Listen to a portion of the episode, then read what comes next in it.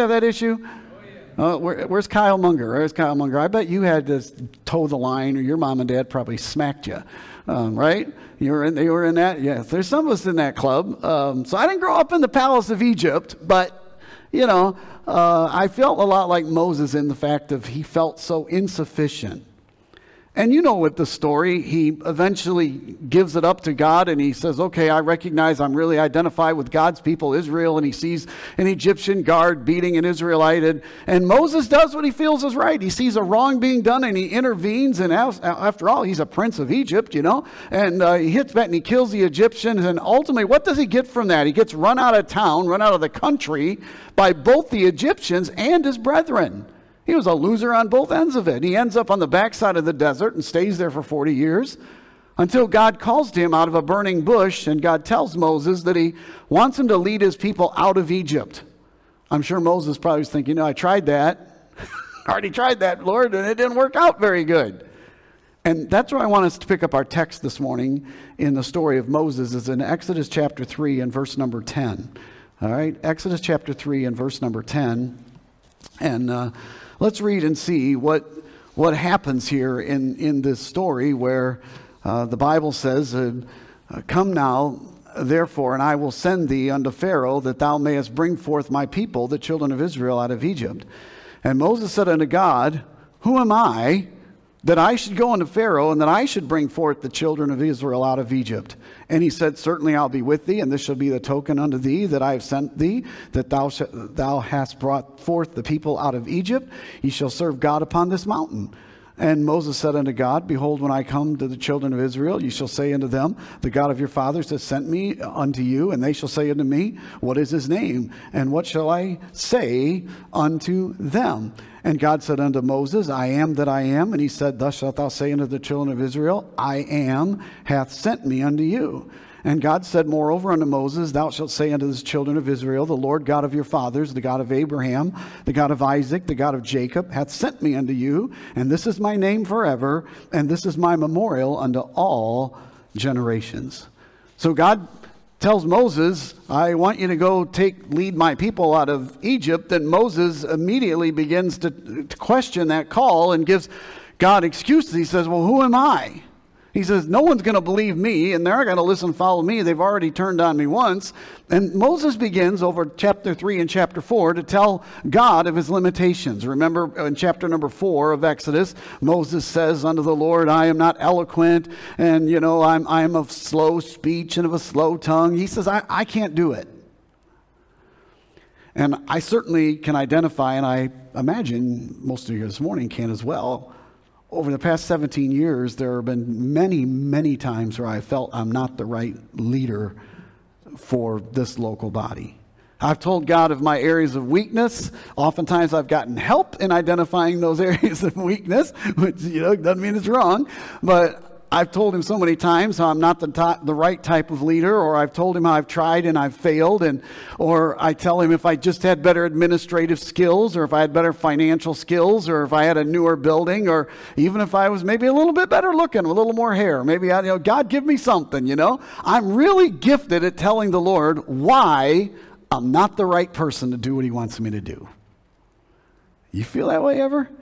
You know what God wants you to do, and you, you and I, we tell him, we, God, I don't have this, and why don't you give me this and do this? And so as I read the entirety of the book of Exodus, with this thought ringing in my mind from chapter three, uh, that's where I had, God said, "Yeah, I'm going to write a book of or a series of messages from this book." And the first one this morning that I decided to title this morning's specific message on how to get out of Egypt is what I need most. Because ultimately it came down, God cleared the field a little bit and re told me, re presented to me the fundamental truth of what can do you really need most? I didn't really see it until I got to near the end of the, the book of Exodus into chapter 33, and we'll look there in a minute. But it was right there in chapter number 3 as well. That's why I saw the parallel, as I just read you in verse 11 and 12, where uh, Moses says, Who am I that I should go? And, you know, I, who am I to bring the people out of Egypt? Now, notice what God says in verse 12. He, he, he just simply gives him one statement, and God says, Certainly I will be with thee. What I need most to lead Open Door Baptist Church is God's presence in my life powerfully. What you need most to do whatever it is that God's called you to do. You might be a stay-at-home mom, say, I am losing my mind. I don't you need God's presence in your life. That's what you need. I know that's not what, what, what I would have said. Um, you know, uh, I probably made other excuses, but basically, God says they're going to follow you out of Egypt because you have my presence in your life. So, the, my conclusion was if you want to be used powerfully of God, if you want to have a, a deep and intimate marriage, if you want your kids to grow up and respect you, if you, you want to see God work in your life, if you want to be able to answer God's call, we must have God's presence in our lives. You know, churches today in America in particular have mainly become mostly corporate. They're corporate and they're they're marketing organizations, and if you hang around here at all, even the way we financially run our church, I make no bones about it. We are not a corporation. We're not going to do a profit and loss statement every month. We're going to invest in God's kingdom. We're going to do what God calls us to do. We're going to live by faith. And that only is possible as we have an active presence of God in our life. I understand, and, and I hope you do too, that God, as He created us, He, he desires a relationship with us. I, I, it blows my mind why an almighty God would, would want fellowship with, with us when, as His children, with His creation, we rebelled against Him. We, we rejected His ways, and yet He loved us. We were dead in our trespasses and sins. We, we, we, we were hopelessly separated from God. But I'm so thankful for the wonderful verses in Ephesians chapter number two. But God. We were separated from God with, with no intimate relationship, separated by sin, but God, who is rich in mercy for his great love, where he loved us, even when we were dead in sins, hath quickened us together by, with Christ. By grace are you saved for later on in verse 8, he'd go on and say, For by grace are you saved through faith, and that not of yourselves. It's the gift of God, not of works, lest any man should boast. And in verse 10, he goes, We were created unto good works, and, and that we're called into those good works as believers. And those things are only going to happen powerfully in our lives as God has a, a, a tangible, powerful presence in our lives. And if you're a Christian here this morning, we're called to discipleship to be a living sacrifice, as Jesus said to his disciples. And by the way, the verse I'm going to quote here, Jesus directs to disciples. Unfortunately, many people today use the verse I'm about to quote to you as a prerequisite to be saved. And I'm glad it's not because I would be totally unable, unable to, to fulfill this demand. But as his children, this is the command he gives, and being indwelt with the Holy Spirit of God, we have the power to do as, as a believer in Jesus Christ. But Matthew 16 24 says, Then Jesus said unto his disciples, If any man will come after me, let him deny himself and take up his cross and follow me. That's how you have God's presence in your life. You walk by faith and not by sight. We need a living relationship with God. Now, I was reading a, one of the books that I read, which I've already given one quote by this guy, Lance Witt. I don't know him. Reading his book, probably he and I would have some differences in some areas, but it, it was, a, it was a good read. The name of the book was Replenish. Um, and if some of you are watching today, some I know some of my friends that are in full time ministry, and even if you're not, because um, really, when Jen and I go away in January, that's the theme. Of all the things we do, our goal is to replenish to, to, to reconnect more intimately with each other and in our walk with God, and to have physical, spiritual, and emotional restoration and replenishment. Now, the guy who wrote this book pastored for oh, like 40 years. He, was, he, he did it for a long time. And he tells in the book a story of another pastor that he met that was even more senior in the ministry than he was. And they were talking about the pressures and the demands of, of ministry and the expectations. And the older pastor told the younger pastor this, and I thought it was a, a, a brilliant and a powerful insight. He said, quote, the older I get, the less concern I have with what I have or have not done. and the more concern I have for what I have or have not become. Hmm. You know, sometimes Christians, we are in this, this, you know, if we just do enough, God's going to be happy with us. And we, we feel this need, we got to do just to earn his happiness. No, sometimes we just have to be. And as you walk the road of life, if you're walking with God in the presence of your life, He's going to transform your life and your walk with Him. You, there's a lot of people, and especially in some rules oriented type uh, faith, that, that they, they do all kinds of stuff, but they, they, they've been serving the Lord for years, but they still can't get over whether the church has pews or chairs. They, still can't get over if somebody says a little untoward word. They, they still can't get over some, some expectation or something that God called them to do. And, you know, they, they're so easily swayed. It's because the, the, their, their approach to God is if I just do enough for God to be happy with me.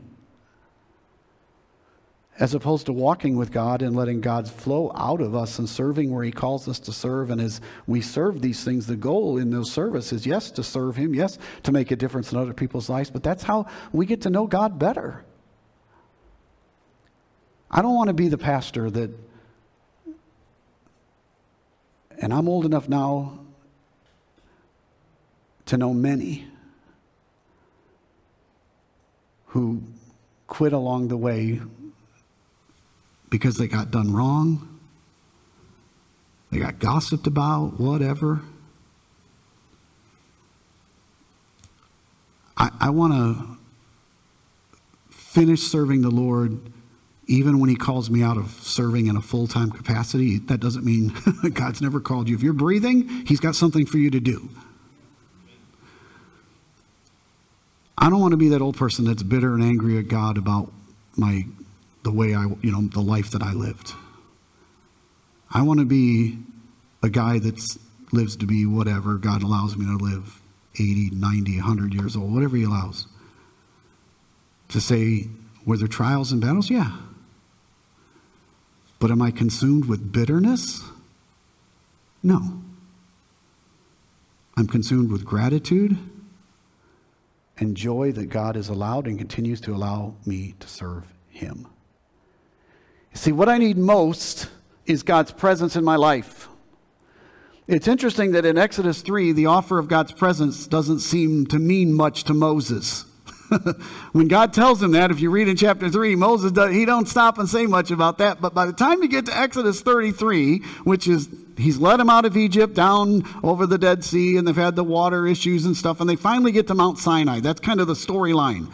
And by Exodus 33, Moses has gone up to the mount to get the law of God and the Ten Commandments and all that. And while he's gone, you know the story that while he's up there for 40 days, the people get what the baby Christians do, and they didn't see enough tangible evidence of God. So they go to Aaron and say, We don't know what happened to Moses. So Aaron, make us, make us a, a God that took us out of Egypt. And, and they make the golden calf, you know, went back to Egypt in their religion and all this kind of stuff. And, and uh, God tells Moses that what's happening and he's not pleased, and God wants to wipe out all the children of Israel and start over with Moses. Remember that? But Moses intercedes on behalf of the people, and God relents of his righteous anger. Moses gets a little angry himself. But at the end of it, in chapter number 33, God tells Moses, and I don't know if I'd ever remembered this. God tells Moses, okay, I'm going to relent. I'm not going to wipe them all out. That'll be good. You go down there. And the people can go up to the promised land, but God says in Exodus 33, but I'm not going to go with them. I don't remember that part of the story.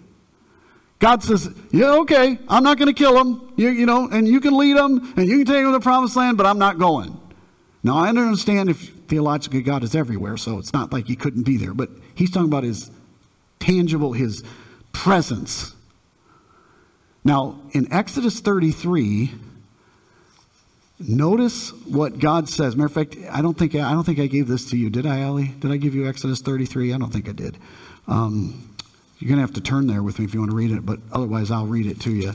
Exodus chapter 33 and uh, verse number 15. I want you to see what Moses, when God tells him that and says, okay, you can go, but I'm not going with you. In Exodus 33, verse number 15, Moses said unto God, Moses said unto him, If thy presence go not with me, carry us not up hence. For wherein shall it be known here that I and thy people have found grace in thy sight? Is it not that thou goest with us? So shall we be separated, I and thy people, from all the people that are upon the face of the earth. You, is, is that not an amazing thing? Moses has figured out he can do with a slow tongue. He, he doesn't have to be eloquent. He doesn't have to have all the answers. He doesn't have to be good looking. He doesn't have to have all the modern tools. What Moses needed was the presence of God in his life. And in, in a, this time of leadership, Moses had figured out, after getting close with God, if you not coming, ain't worth going. He says the whole key. And I thought it was fascinating that he said, if we go there without you, how different are we than anybody else? What makes the Christian different from anybody else is the presence of God in our lives. And the problem with American Christians, and when you get a carnal Christian, and I've been a carnal Christian, and I have my battles with carnality. Please don't, you know, every, every one of us struggles. But, you know, there are a lot of people across Prattville this morning that if you would knock on the door, they're, oh, they're a Christian, but boy, they're not very committed to serving the Lord. Oh, I, I can do it right from my, I can do it from my tree stand in the, in the woods. I can do it from my back porch. You know, you don't need, you don't need a church. Well, I don't know. That's not what the New Testament says, but you can take it up with God. All I know is I look around America too much of the church doesn't look any different from the world. Don't look different in the way we look. Don't look different in the way we talk. Don't look different in all the things we do. Instead, the, the modern church in America today just wants to Christianize everything. And it's one of these old timer guys that refuses to budge without being legalistic, because there are some methods that should change, by the way. Don't overquote me here. But my philosophy and principle is I'm not out here to say, well, let's change that because we'll get more people to come. Not if it's contrary to a principle of God's word. No. No. And what makes people look at a Christian and say, there's something different about you, is when an unbeliever recognizes the presence of God in our lives. Even a Christian who's away from God will say, and I've had them say to me, Well, how come God doesn't do it? Well, you know, how come God seems so real and He's alive in your life and He's not in mine? First, I tell them, Hey, I have desert experience like everybody else. Sometimes God chooses to put me out there in desert, doesn't talk to me in a powerful way for months at a time. But the just shall live by faith. If you don't have the presence of God, Moses says, I got nothing.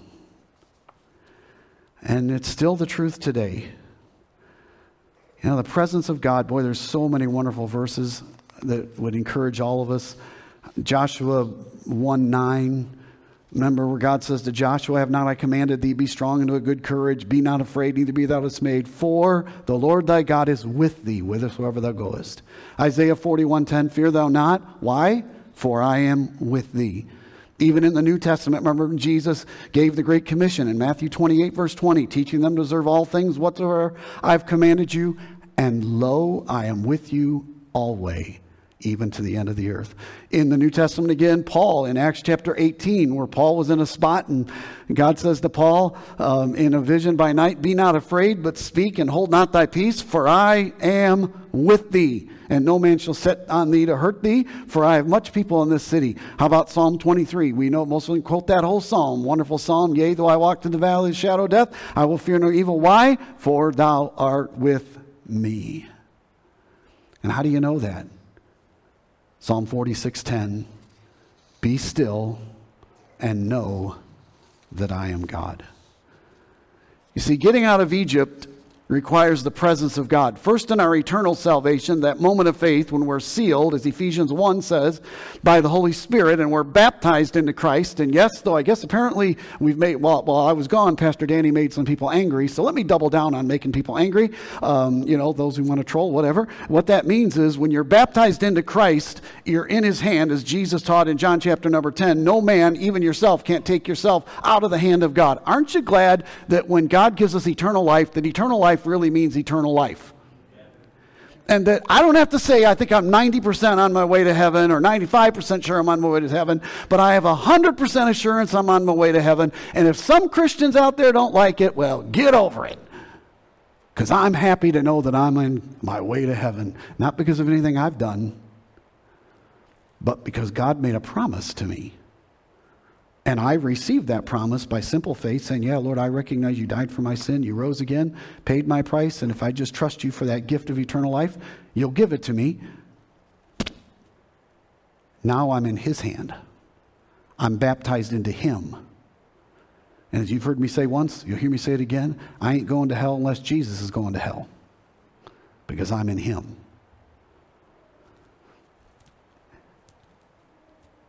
But not only once we get saved, but when we, as believers, we also need his presence in our lives to produce fruit.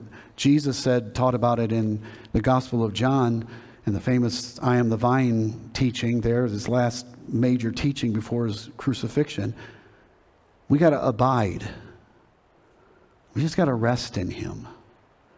And while I was gone, the one thing that God really convicted me personally of is that all I really need, all I need is His presence in my life. That's it. Ken, have me in the center of your life, follow where I lead you, and it's going to be fine. I don't have all the answers. I don't need all the answers. I don't know how to solve all the problems. I don't. But what I need is Him. Isn't it amazing how humanity is so proudful in our rejection of Him that we don't need God, or the depravity of man in our rejection of His holiness. When we were on our cruise, and I'm going to end this morning with a story that probably some of you will be talking about this one for a while, but things happen when we're on the cruise ship. We were on our cruise, and really what Jenny and I did is we did two cruises back to back. So we did one cruise that left Fort Lauderdale, went all the way down to the ABC Islands, came back to Fort Lauderdale, and we left again, went all the way down to Colombia, and then came all the way back. And when we came back that first time to Fort Lauderdale, uh, you're required by immigration to basically the ship has to account for every passenger. So when you get off, you have to be go through immigration, which is also really spooky because they got these little iPads set up and they tell you to stand on a spot and it scans your face and and I'm talking in insta second. It brings up your name and who you are and says, "Oh, he's back in the country now." Scary stuff. But any rate, if you're going back to back, the cruise lines treat you with a little, they give you preferential treatment. Instead of having to get off the ship and go down into the melee that is the transfer, the new people coming on and the old people getting off, they put you in a special group and get you through immigration like in a private ceremony, if you will. And uh, on our ship, there was about oh, I think two or three hundred of us that were staying on from one cruise to the next. So they had us all meet in the um, in the theater room that I showed a picture of earlier, and we were all sitting there, and they had a very orderly process. It's really well done, and and you get on there and you wait till they account for everybody on the ship, and then they take you to immigration, and then they bring you back on the ship. It's pre- it's pretty cool. It's a, it's pretty neat. But they have to wait until immigration's ready to receive you. Uh, you know, on the on the ground, you know, on the other on the terminal over there. And uh, we got everybody seated, and apparently they knew they pretty much had everybody that was doing back to back, they'd accounted for all of us. So now we're all just sitting in this room, but we're waiting on immigration to call them and say, all right, send that group over. He goes, I don't know how long it'll take. Could be 20 minutes, could be 40 minutes, you know, beyond our control. And so the guy that led it, his name is Jeff. Matter of fact, we met him a couple years earlier, and, and, when I came in, I saw him right away, and I said, Jeff. And uh, he looks at me and he goes, "You guys," because he did such a great job in, in this leading this whole transition thing. And uh, so he stands up there and puts his mic on and he's talking to everybody, telling us what's going on. And he says, Does anybody got any questions since we got this time to do nothing? And somebody in the crowd, I don't know who it was, says, Hey, can you tell us some of the craziest things that have ever happened when you've done led these transition things? And he goes, Oh, sure. I, uh, let me tell you my two favorite. So I told Jenny, get out your paper. This is going to be rich. Because um, this guy had worked for the cruise lines for a long time, this seasoned crew guy. He tells the story about a bunch of the people getting down that are supposed to get off the ship to go back to back. And uh, instead of holding them in the theater, they held them, they took them off the ship and put them down in the, in the terminal, uh, the, the cruise terminal, and made everybody wait there until they had accounted for all of them. Well, they were sitting there, and he said time was going by, and it was 20 minutes, 30 minutes, 40 minutes. And some of the experienced cruisers were going, wait a minute, this is taking way too long. What's the problem? Well, come to find out, there was one Yahoo that decided instead of getting off the ship and coming down to report like you're supposed to do so they can ante everybody up, he found a deep, dark corner somewhere in the cruise ship and decided he'd take a nap and read a book. And they couldn't find him. And until they found every single person, he goes, We can't move you all till we get everybody. They, we, every, the, the people coming on were being held up. Everybody was being held up because of one guy. Isn't that amazing, the selfishness of people? So Jeff says, so finally we, they find this guy, and he said, you know, in the cruise terminal, when you come off the ship, that's usually on the second floor, and the waiting room's down on the first floor. So there was an escalator, something that looked something like this, except there were a bunch of chairs at the bottom. All these two, three hundred people have been waiting for over an hour, hour and a half for this guy. And everybody knew what was going on. If you're an experienced cruiser, which most of these people are, we all understood the game. And he said, So this guy comes with one of the crew members and makes the appearance. And as he's coming down the escalator, everybody that down there begins to boo him. Which I think if it had been me, I'd say, you know, I own that. You know, that's, that, that's on me. But the depravity of man in our culture today works a little differently. The ungodly mindset. So, this guy, about halfway to two thirds of the way down, as people are continuing to boo him, he decides the best way that he can respond is to drop his pants. The whole, the whole room now is dying laughing in the cruise line. Everybody, all the old, bunch of old people were all going, oh, that's funny, you know? Uh, and this guy's thinking he's being Mr. Whatever, dropping his drawers. And Jeff told me, he goes, and this guy, you know, he didn't just, he goes, he didn't just flash everybody, he just dropped them. I'm going, you got to be kidding me. And everybody, so Jenny and I, Jenny's typing away. I'm going, get this down, get this down. This is good. He said, but what the guy didn't understand, or maybe he was just as stupid as he is, is when he got to the bottom of the escalator, he still had his pants at his ankles, and his pants got caught in the escalator and pulled that guy off his feet onto his butt, pulled his pants and everything else off, and there he stood in his Christmas suit. and you know what made the story that much better? Was if you don't know this, let me fill you in on some. If you ever go cruising, when you are in the terminal, you are under the port authority, you are in a federal jurisdiction area. And when this idiot's coming down the thing and does what he does, what also he doesn't realize is standing amongst the people, because we were all waiting, was an immigration officer. And when his little naked body got to the bottom there, his hands went into cuffs. And after they got him freed from the escalator, well, they got he was free. His pants were under there. they led this guy off to jail. And as they were leading him away, all the boos went to yay. you see, many times without the presence of God in our lives, we play the part of the fool. And I'm so thankful that God, in spite of my failings and that, loved me enough to die for me and then to give me his presence in his life. That I don't have to go through life living the fool. Walk with God, do right, and what we need most is his presence. Lord, thank you so much for the teaching of your word this morning. Thank you for the testimony of Moses uh, as a faithful servant, your friend. Uh, thank you for the reminder this morning. And I don't know this morning what valleys or things that folks are walking through this morning, maybe things you've called them to do where they feel very inadequate. Lord, I pray this morning your word's been an encouragement that what they need most, more than anything else, is your presence in their life. Lord, I pray if there's one here listening online or here in person that doesn't know they're on their way to heaven, doesn't have your presence in their life, they've not been baptized into you, they've not been sealed by the Holy Spirit, my dear friend, the Bible's very, very clear.